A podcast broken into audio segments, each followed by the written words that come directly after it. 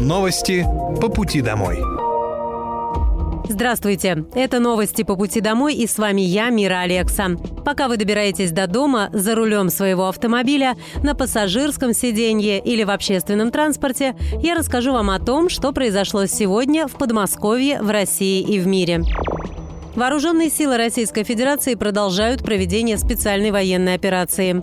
На Купинском направлении потери противника за сутки составили до 70 украинских военнослужащих. Боевая машина пехоты, два пикапа, боевая машина РСЗО «Град», а также артиллерийская система М777 производства США. На Краснолиманском направлении уничтожено свыше 80 украинских военнослужащих, два бронеавтомобиля, три пикапа, а также гаубица Д-30.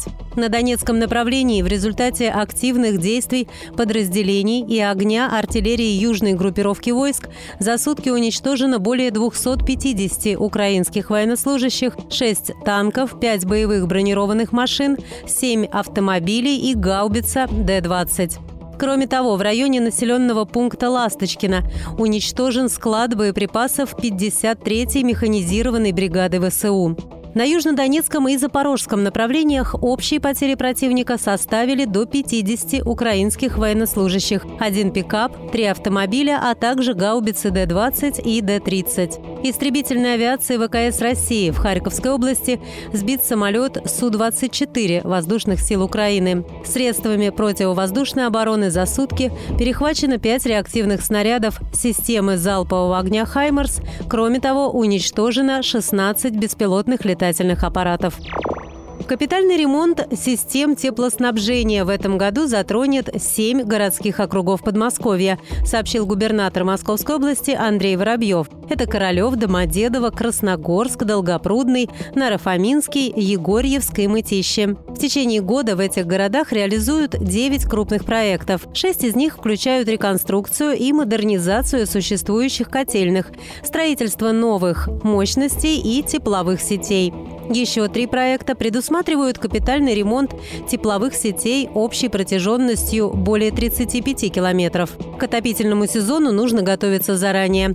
Помимо ежегодных работ мы запланировали повысить надежность и качество теплоснабжения для 342 тысяч жителей Подмосковья. В семи муниципалитетах выполним модернизацию и реконструкцию 20 котельных и 6 участковых теплосетей. Капитально отремонтируем 17 участков. С нуля будут построены котельная и теплосеть, рассказал глава региона. Также, по словам Андрея Воробьева, для ускорения модернизации систем теплоснабжения используется механизм концессии. По самым сложным территориям руководство Подмосковья сотрудничает с «Газпромом». Уже подписано 15 соглашений с газовым концерном по модернизации систем теплоснабжения и горячего водоснабжения. Отмена единого государственного экзамена требует очень серьезного обсуждения, заявил премьер-министр Михаил Мишустин. По словам главы Кабмина, ЕГЭ является мощным социальным лифтом для жителей российских регионов, которые хотят поступить в ведущие университеты страны. Он отметил, что нужно создать новую систему образования с учетом самых лучших отечественных практик. Если есть какие-то альтернативные предложения, их нужно системно рассматривать. В свою очередь, председатель Госдумы Вячеслав Володин сообщил, что среди 20 тысяч обращений, которые поступают от граждан, вопрос о ЕГЭ вошел в пятерку наиболее часто задаваемых. Вопрос об отмене ЕГЭ российские власти обсуждают уже не в первый раз. 16 марта президент России Владимир Путин назвал спорным мнение о том, что полная отмена единого госэкзамена поможет улучшить качество образования.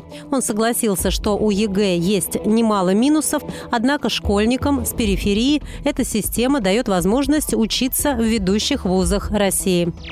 К 2026 году Московская область может занять первое место в России по производству овощей закрытого грунта. Об этом заявил губернатор Московской области Андрей Воробьев в Воскресенске, где он посетил предприятие «Экокультура». Это одно из крупнейших подобных предприятий в стране. Там в теплицах выращивают экологически чистые овощи. Сейчас Московская область на втором месте в России по овощам закрытого грунта. Регион стремительно поднялся на эту позицию за последние 10 лет лет.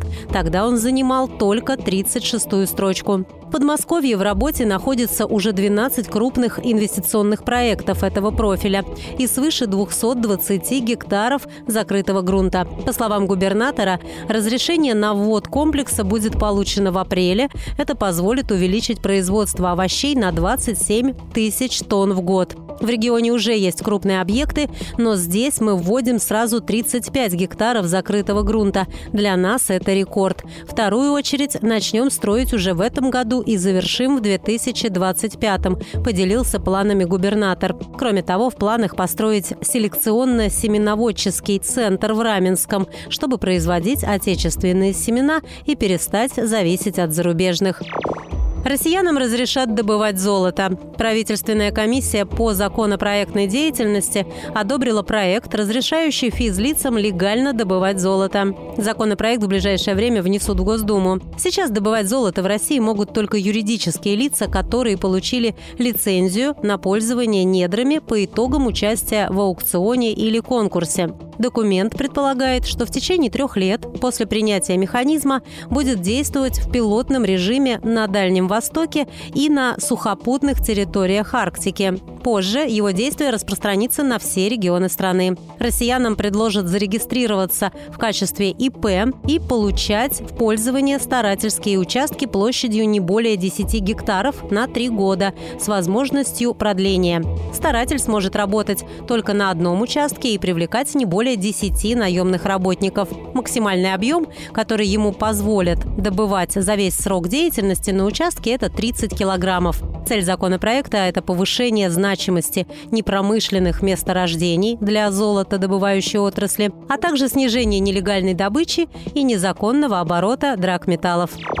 России планируют создать реестр проверенных психологов, которые смогут оказывать услуги после подтверждения своей квалификации. Соответствующее положение войдет в окончательную версию законопроекта о психологической помощи. Запрос граждан на психологическую помощь продолжает расти, однако специалистов, способных оказать качественную помощь, сегодня немного. Авторы законопроекта предлагают включить в реестр список учреждений и специалистов, которые смогут оказывать соответствующую психологическую помощь. Для этого в документе будут определены критерии относительно профессионального статуса и подготовки.